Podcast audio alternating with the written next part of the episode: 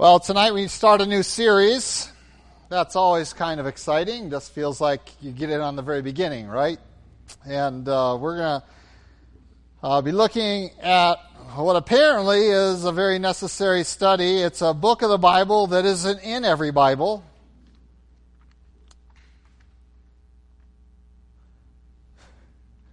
Um, and that's the book of Galatians. It's not in every Bible by the way people teach and behave, and is pretty evident because they just can't seem to get that message.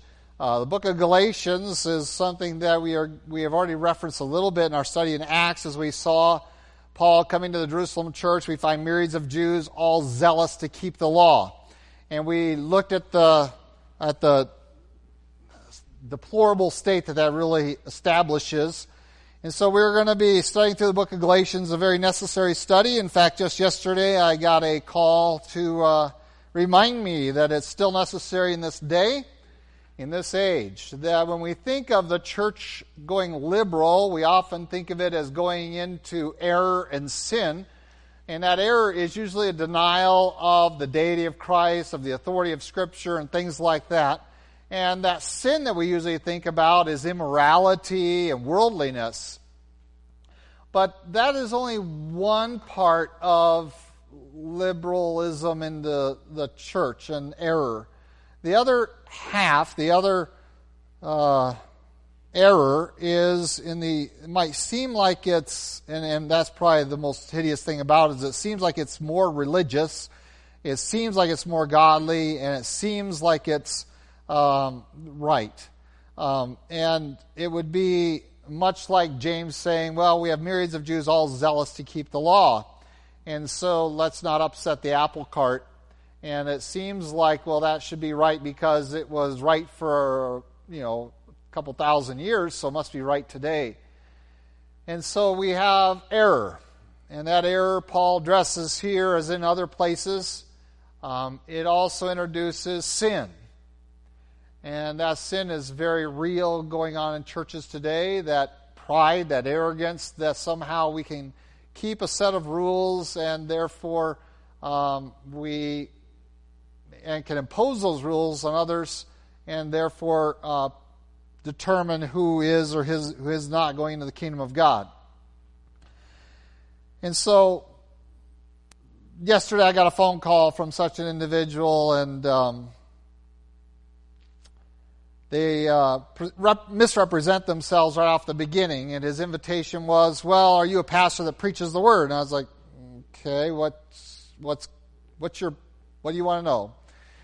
And he says, "Well, open your Bible to this." And I said, "Okay." I said, "So what do you what?" And he says, "Well, there's there, rem- there remains a Sabbath rest out of Hebrews. There remains a Sabbath rest." And I said, "Okay, what do you?" I pretty much knew where he was going pretty quick since it was Saturday and he was calling, and his statement was, Well, why are you worshiping on Sunday and not Saturday?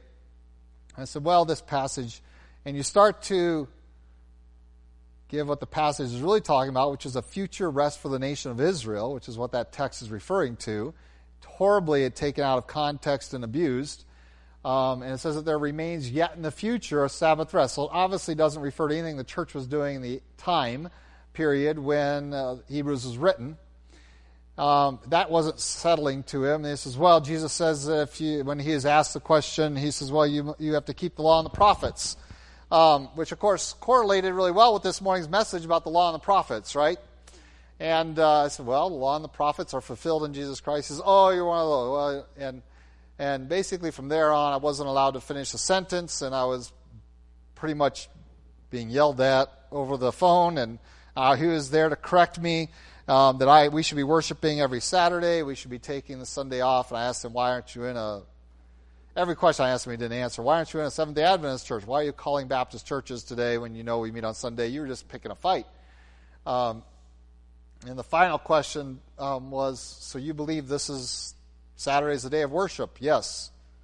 I said, So you're worshiping God by falsely representing yourself, calling Baptist pastors to start arguments. That's your idea of worshiping on the Sabbath, is to institute arguments and contentions, and um, that pretty much ended the conversation. Um, so it's alive and well. These things are still flying around the Christian community, and the Seventh day Adventists feed it, and others of that ilk. There are others um, who are advocating the same thing, and uh, we're going to address those. So I'd like to say, well, that's not the case today, but the fact is, is that it is the case. My wife is looking. I'm on B. She's trying to see if I'm on, but I'm on it is the case, and it is the uh, circumstances we live in that there is still a very, very strong element that wants to impose a law. And that without it, you are decried as a heretic, that I am an evildoer, a antichrist. So twice in one week I got hammered for that, um, which is pretty interesting. Uh, and it doesn't happen every week that way. It's not what all my weeks are filled with. Um, but that's probably one of the reasons I don't answer the church line very often. The other reason is because 98% of our phone calls are just people wanting to sell our church stuff, copiers, and when you get them for free on Craigslist, why would you buy one, right? So, anyway, um, and other internet marketing ideas and things like that. So, Galatians is a necessary book, and it is missing out of a lot of people's Bibles. And it's evident by their teaching that they have not studied this book. So, we are going to take our time to go in and, th- and so we can have a balanced understanding of the Christian walk and of our salvation. And really, a study of Galatians is a study of salvation. What is our salvation based upon? What is our Christian living striving after? And uh, where are we getting our directives from? And what is the relationship between uh, the church age, this age, and the age of the law? Uh, and what was the law really about? And so we're going to be looking at that. And uh, before you, so, let's go, Lord, in prayer. And then we're going to get into really just probably verses 1, 2, and 3 or so. Let's go, Lord, in prayer. Lord God, we do thank you for your love for us. We thank you again for the opportunity to look in your word, and we pray your Spirit's direction and care over this time, that it might be uh, beneficial and profitable only because your Spirit has directed us into your truth.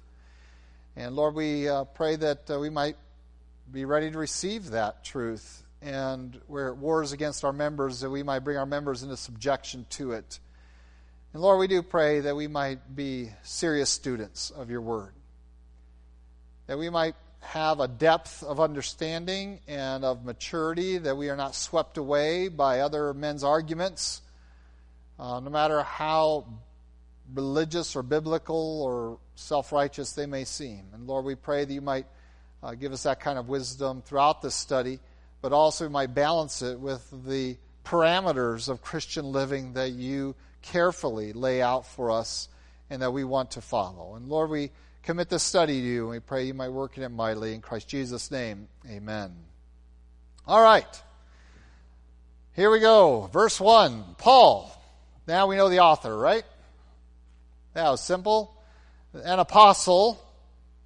And then we have a parenthetical phrase that ends the verse. And rather than saying that the parenthetical phrase is parenthetical, I want you to understand that it is Whoa, it is. Sorry about that. I'm going to have to, this is why I put this over my shoulder. It is critical. In fact, it is the introduction of his whole argument of his whole book, is in this parenthetical phrase that we have before us. By the way, the parenthesi were not really in the original, but we add it there. And so we have this phrase, not from men, nor through man, but through Jesus Christ and God the Father who raised him from the dead. And this brings immediately to the attention of the readers what this book is all about.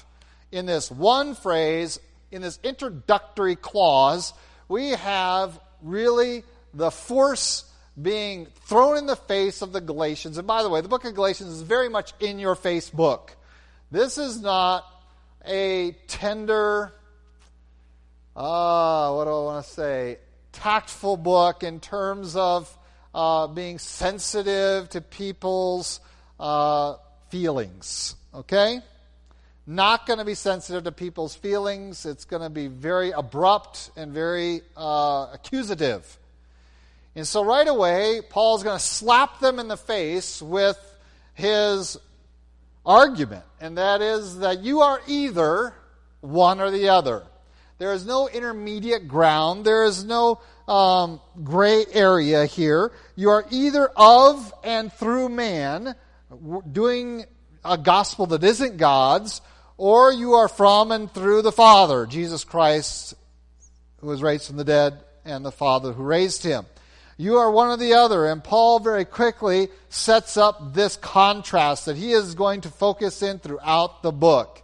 That there is man's way and there is God's way. And you have been listening to these men who are not of God. And he's going to have this contrast between men and God. He's going to have the contrast between um, that which is of the flesh and that which is of the spirit. He's going to have the contrast of, of that which is of the slave and that which is of the free man. He's going to have this contrast between that which is the law and that which is of faith. And over and over again, he's going to carefully lay down the distinction between the truth of the gospel and these lies that he says are not the gospel. And let us be very, very clear about that. As we go through this, we are going to be abruptly declaring these are not just our misguided brethren. We are not saying these are just people that are good, believe Christians that just don't have all the truth. That is not how Paul describes them. I don't think he would have said about such individuals, uh, I would that they would be cut off. They'd cut themselves off. I don't think that's something Paul would say about misguided Christians. He is talking about another gospel, those, and he calls them perverting the gospel, which means that it's not the gospel. And he is very direct and very clear in stating that. And so, right away in verse 1, we are confronted with the theme of the book. I'm an apostle. I'm not an apostle because a man made me that, or by the authority of a man, or from a man who designated me that.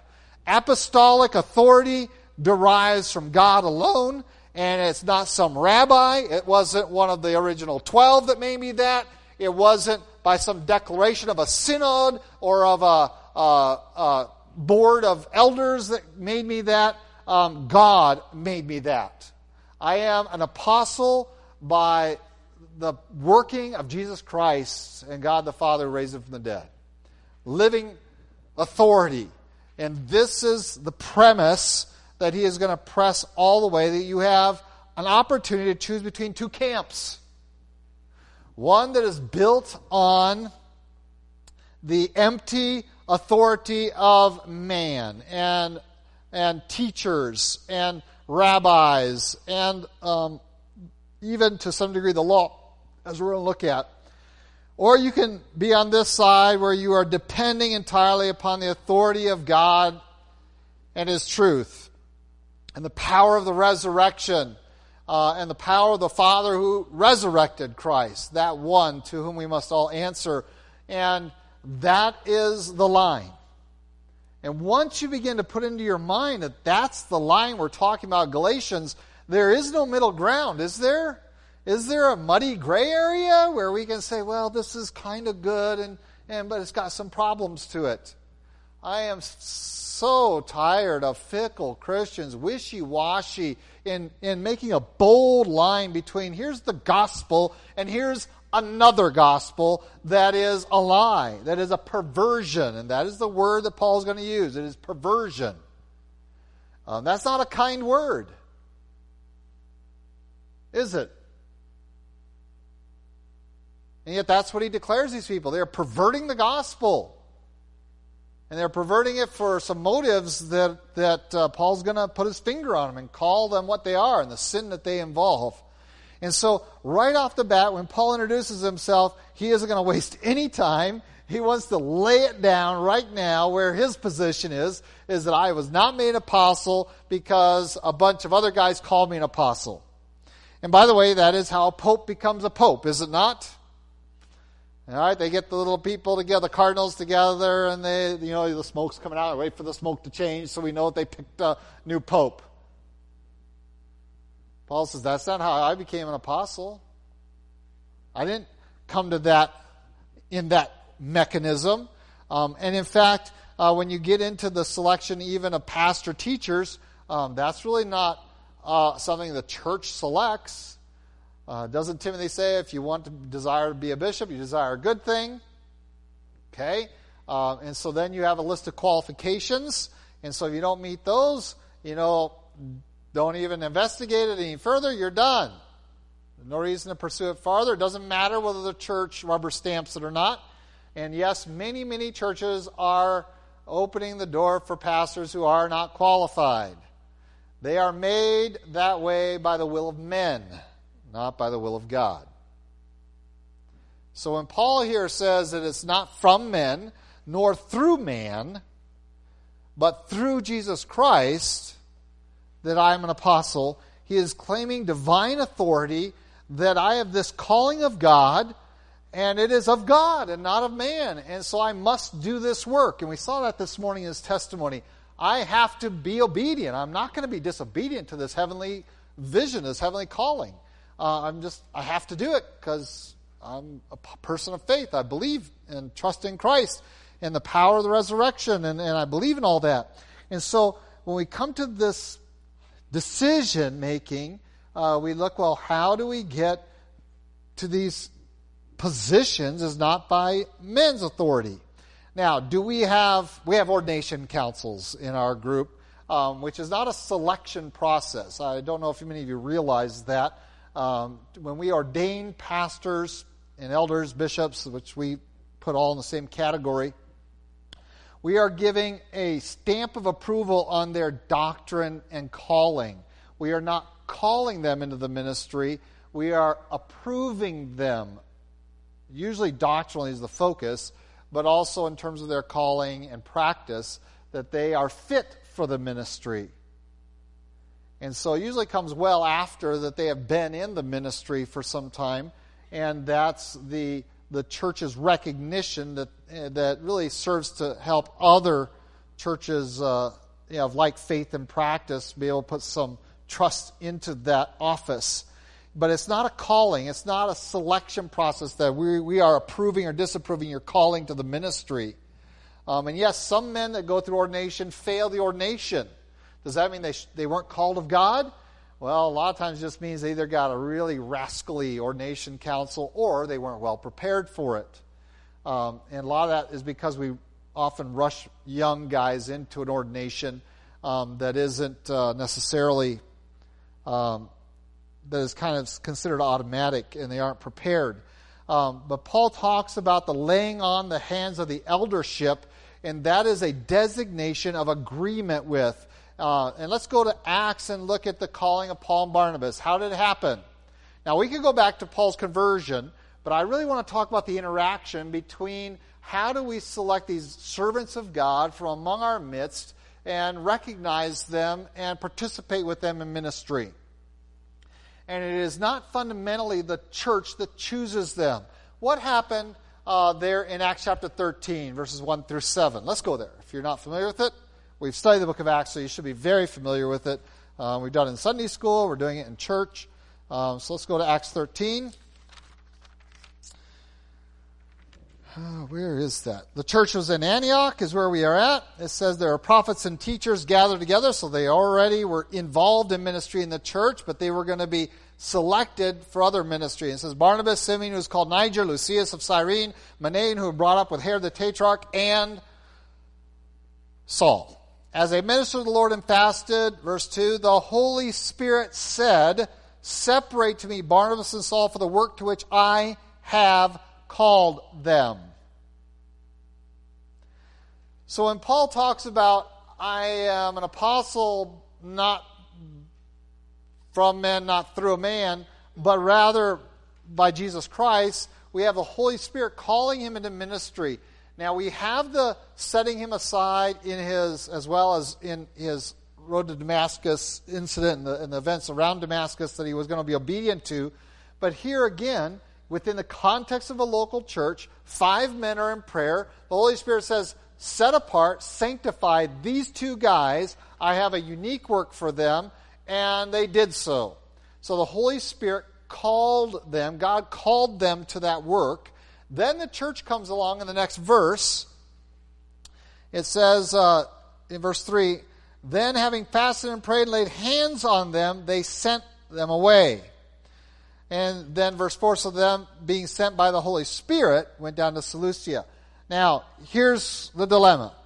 Um, strong churches that believe very strongly in ecclesiastical authority will come to this uh, well, verse 3 is a third person plural. It's referring in the feminine, not to the other three men, but to the whole church of Antioch. And therefore, the action of the church is the action of the Holy Spirit. And this is where the Roman church gets its ideas that whatever act they do is the act of God re- desires. Um, what they fail to realize is that this is not initiated by the church, the church is responsive. So the first action is God's. God called them, then He said, separate them. Then the church, in agreement with that calling, um, said, You go with our blessing. And then it says the Holy Spirit is the one that really sent them. And so the church's role here, while vital and I, I would contend is important, is not the initial uh, action, nor is it um, the uh, controlling action. Ultimately, the controlling action is of the Holy Spirit. It's God's choice. So when He says this is the man, that's the man. You can either agree or disagree. And if the church acts as, oh, we don't want to lose them, uh, I don't think we're going to do that. Well, Paul and Barnabas, what are they going to do? They're not going to disobey. They're going to go. With or without the church's blessing, but the church is in this condition, in this state of, in there in Antioch, is very responsive to God. That's why they were called little messiahs um, by the community, um, because they lived their Christianity so clearly and openly. And so when Paul says, not from men, that is, I didn't get my authority from them, not through man, um, that is, it wasn't passed down to me, um, but rather it is from Jesus Christ. So we have we have here Jesus Christ and the Father specifically stated. Back in Acts, we have the Holy Spirit involved. So we have the triune God involved in the calling of men into the ministry. And that cannot be breached. We cannot um, usurp that kind of authority. And once we start getting into that realm of usurping that and saying we decide who should and shouldn't be a pastor um, based upon calling, we're not talking about qualifications, we're talking about calling. We'll decide if you're called or not. Um, we run into dangerous territory. Um, and we begin to become perverting the work of God. And so Paul right away says, I'm an apostle. I don't depend upon men. I don't depend upon a man. I'm not doing this because of a council. I'm not doing this because of an individual. Um, I'm doing this because Christ has called me to this and I have to obey. Now, do I appreciate and desire the church to recognize that? Absolutely. Paul's commitment to the local church is obvious, um, but it's not absolutely necessary. It is valuable. But a man of God who's called by God to ministry must minister. He must. How many of the prophets of old were called in ministry and waited to be approved by a body? No one, none of them. Most of them were disapproved by their message because people didn't want to hear it. They didn't want to repent. They wanted to hunt those guys down and kill them. And so this is the tenor that he is setting for this letter right away. I want you to understand I'm coming to you not based on human authority, not because I have Rabbi so and so. And in our day and age, we say, well, Pastor said this or this author said that. And, and I think it's really interesting when we take new believers and hand them some other book than the Bible and say that'll really help their Christian life. That's a dangerous thing to do unless that book happens to be filled with Scripture and just guides them through the Scriptures. But our job, uh, the, the primary task is to get them into God's Word. And to that's a primary task of our church, is to get you into God's Word. Um, there's the authority. And so I always preference, preface when I hand somebody a book and say, now you know this isn't the Bible. I don't agree with everything in here, but that doesn't even matter. Because I am not the, de- the determiner of truth. What is truth is, first of all, who is truth is Jesus Christ, and then God's Word. We, we rely upon as the declarer of truth. And so we compare everything against God's Word. Not about so and so. And when I was in my hermeneutics class in seminary, and even in college, Bible college, um, we're always told that in the midst of good sermons, you always have quotes from other Christian leaders. And um, being an ornery student that I was, I kind of said, Does that include Paul? Is he a good Christian leader to quote? Does that include John, Peter, Jesus? Are those good Christian leaders to quote? Um, in other words, that I should be well read and be able to give powerful quotes from the likes of, you know, you can know the favorite authors out there, Max Lucado or whatever. And you know what the problem with that is? Is that I can't, as soon as I do that, I'm directing you to a non authoritative place to find truth. And I'm going to tell you something Max Lucado can't say anything better than the Bible. Neither can Kirk Wesseling. our best efforts are to direct you into God's Word and maybe to add some substance of, of application to it, some, some substance of, of the cultural milieu of that day and translate it into the culture of our day. Um, but we dare not stake claim to something equivalent to what the scriptures say. And that's exactly what the people of Galatia were dealing with. People that were coming in saying, Yeah, you heard that, but that wasn't the whole story. We want to add to it. There's more. You need it, believing Jesus isn't enough by itself. Is that all you heard? Is that what that Paul guy told you? Well, Rabbi so and so back in Jerusalem, James the elder back in Jerusalem. I mean, they can base it off of I have the authority of the Jerusalem Council. I'm here to tell you, and um, there's no power there. Um, you are confronted now with a choice. And Paul is going to say from the beginning, I don't recognize those authorities above that of Jesus Christ. And so the Bible becomes our foundation. We have Jesus Christ is the authority that we depend upon.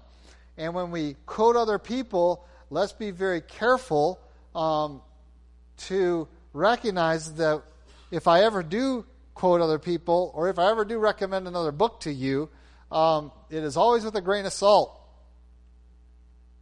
Because, quite frankly, many of those men, I don't agree with a lot of their teaching, including some pretty strong guys historically.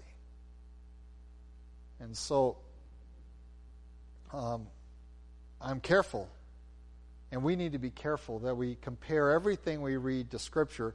And the tendency is, well, this sounds really good to me. It's inspiring. How many of you hear that? It's inspiring. And then on Facebook, it's plastered over a really nice picture. And that makes it doubly inspiring. And then sometimes they have this wonderful background music while they scroll the quote. And that just tears your heart out, doesn't it? Now it must be true.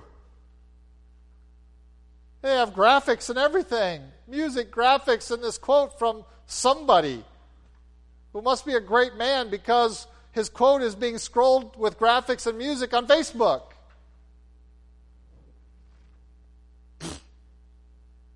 See how foolish we become.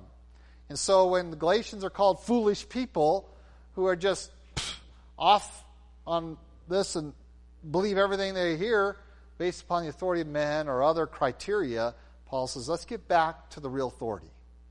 The real authority is Jesus Christ and God the Father and the resurrection. That's the power. The power of the Christian life is not well animated and orchestrated graphic design. the power of the Christian life is the Spirit within us, the Spirit of God, working through the Word of God, His sword, in a surrendered people of God. The power of the resurrection is what we dry, are driven by. And so immediately we are confronted with what our message entails. We have to distinguish and we have to navigate through this great milieu of teachers being heaped up on every side. We have to navigate through them and decide who are we listening to. And in the past, I have, my, as a young pastor, I gave a lot of, of credence to some of these guys, and I regret it greatly to this day that I led my young my church as a young pastor into some of these alliances with teachers that weren't teaching the whole counsel of God and that were pretenders.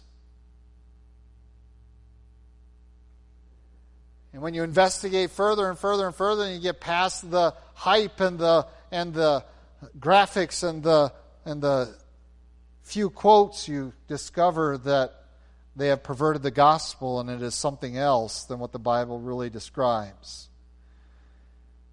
One, eh, you say, well, it's kind of example. Well, I, I, was in the early, early, earliest years, like the first two years of the movement called Promise Keepers out of Colorado. I was involved in that very heavily when I was a pastor at Charity Baptist in Rio Rancho. And, and I just basically told our men, if you're not involved in this, there's something wrong with you.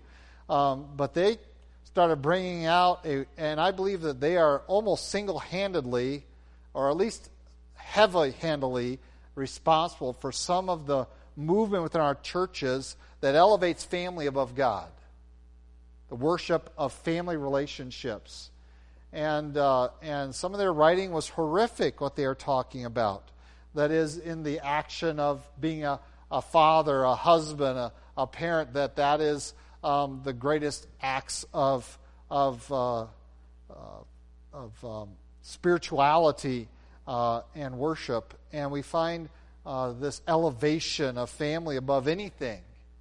And born out of that was really a movement against the church and against God's word and against portions of Scripture said, You better love me more than you love father, mother, brother, sister, child. You better, if you don't love me more than these, you're not worthy of me. And so I regretted it down the road. But by then, many of our GRBC churches were just fully enveloped in that. And then it mushroomed and went into other cities all over the nation.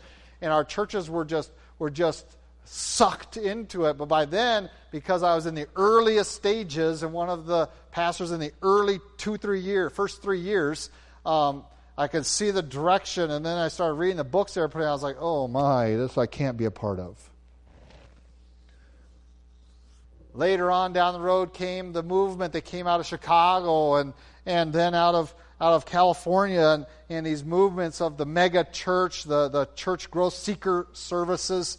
And again, we had a lot of churches and pastors in our fellowship just gravitate to that, embrace it, um, including my pastor in my church back in Ohio. And, and, and you just, how can you do that? Look at the message they're saying. They're saying that you have to don't use the cross at all because it's offensive. Don't use this word because it's offensive. Don't call things sin because it's offensive. Don't offend anyone was the, was the message of that movement. Eliminate everything from your worship and church that would be offensive to your community so they can come in and feel comfortable. Well, then they're going to leave comfortable and they're going to spend eternity in hell uncomfortable because you kept them comfortable in their sin. And so, even to this day, we are prone to give too much credence to the movements of men, and we are prone to ignore the historical power of God that He intends for the church to rely upon.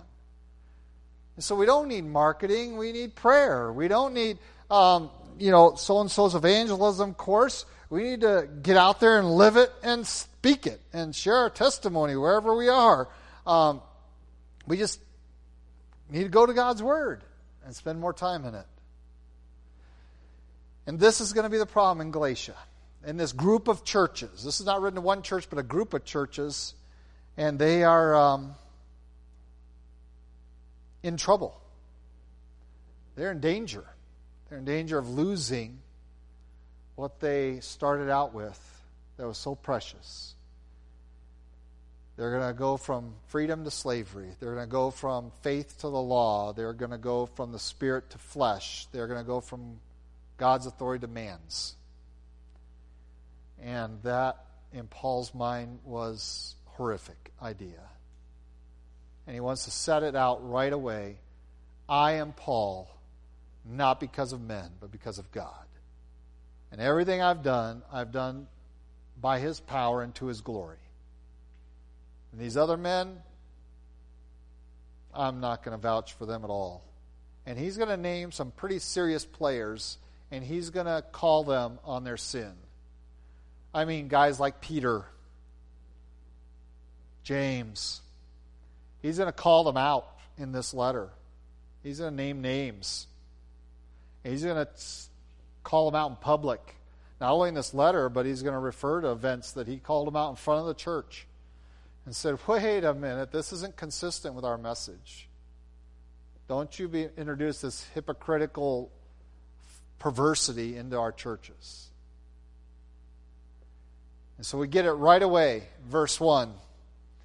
And verse 2, we find there that he's not alone.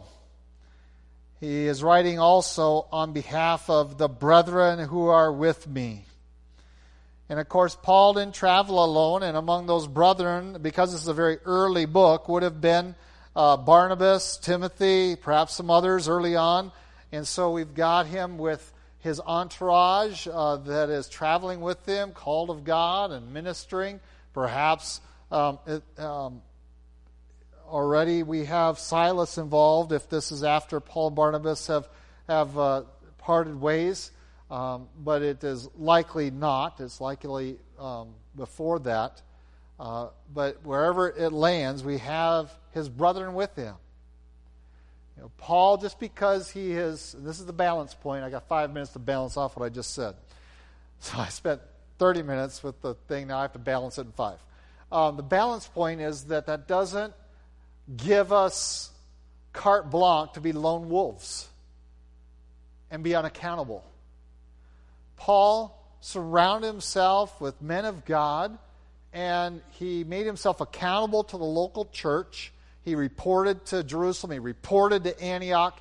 Um, this is uh, who he was. He, he didn't just go out there and just do this because he does it, because he's God's man, he has this calling, but he, he humbly surrenders himself and submits himself to the local churches he submits himself to the authorities there in Jerusalem when he arrives there late in his life. So even when he's been a, in the ministry for years and years, he's still humble and going in and recognizing that he is not out there um, and, and uh, on an island. He is to minister effectively uh, within the church. And so when he gives instructions to Timothy of how, and Titus, you know, here's how to work with people in the church Here's how to deal with false teachers. Um, don't be quarrelsome. Uh, be patient. Be gentle. Um, but also don't tolerate this kind of people sneaking into the church. So he recognizes that he is not isolated in this calling. And so that's the balance point. We, can, we have a lot of people that say, Well, I have this calling from God, I'm going to do it. And, and and the devil with the rest of you if you're not with me. That wasn't Paul's attitude at all. He recognized that while he has a calling of God is to minister within the context of the bride, the church. He didn't really have permission of God because he was called of God to just run roughshod, not shot, over, little plug at our former APS superintendent, to run roughshod over the church. He didn't have that right. Even here, in a church that is going south quickly, um, he is he, using very direct and powerful language. he's still making some declarations that are very clear that he recognizes that, that ultimately it's to God's glory and that he uh, wants only their best and, and he doesn't have to be the mouthpiece, but he knows he is. So it's not just Paul, the guy from God, it is Paul and the brethren with me. I'm not an island just because I carry this authority. I cannot just go off as uh, though the church didn't exist. And there are people out there doing this, and, and here's how I recognize them. I look them up, and uh, here's the here's the name of. They're no longer churches anymore. They're so and so ministries. That should really bug the tar out of you. That they put, and it's their name. So and so is their name. Jack Van Impe Ministries. Now, I love Jack Van Impe, and I grew up listening to him. Why does he have to name his ministries after himself? I don't know. It bugs me. And it gives some warning signs. That's not what Paul's all about. Paul isn't about, I'm going to abandon the church and I'm just going to do Paul ministries. No. It's with these brethren I minister. And that is nowhere more evident, I don't think, than in Jerusalem when Paul arrives and he just submits himself to the authority of the church of the town. And he goes to James and presents himself. And does he still have the authority as an apostle? Yes. But he's not going to use it um, and just ignore the fact that the church is filled with people who are also filled with the Holy Spirit who have their own calling of God, who carry with them the capacity to understand God's Word and to, for God to reveal Himself to them. And so He's not going to just go it alone and, and if He has to override the church, to override the church. That's not who Paul is. And so this calling of God doesn't give you the right to do that but rather it calls you to serve the church of God, recognizing her authority in God's plan, to serve her as best you can by calling her to righteousness and to truth as effectively as you can. Um, and sometimes that requires some blunt speech, some honesty that might offend people's feelings, but is not going to offend their salvation because it's going to deliver them from error. And that's the balance we're going to try to strike all the way through this book as we study the contrast between man and God, the law and faith, slavery and freedom. We're going to study that the flesh and the spirit. And we're going to see all these contrasts brought out in Galatians. And uh, we're going to carefully look through them. Let's go in prayer. Lord God, we do thank you for your love for us.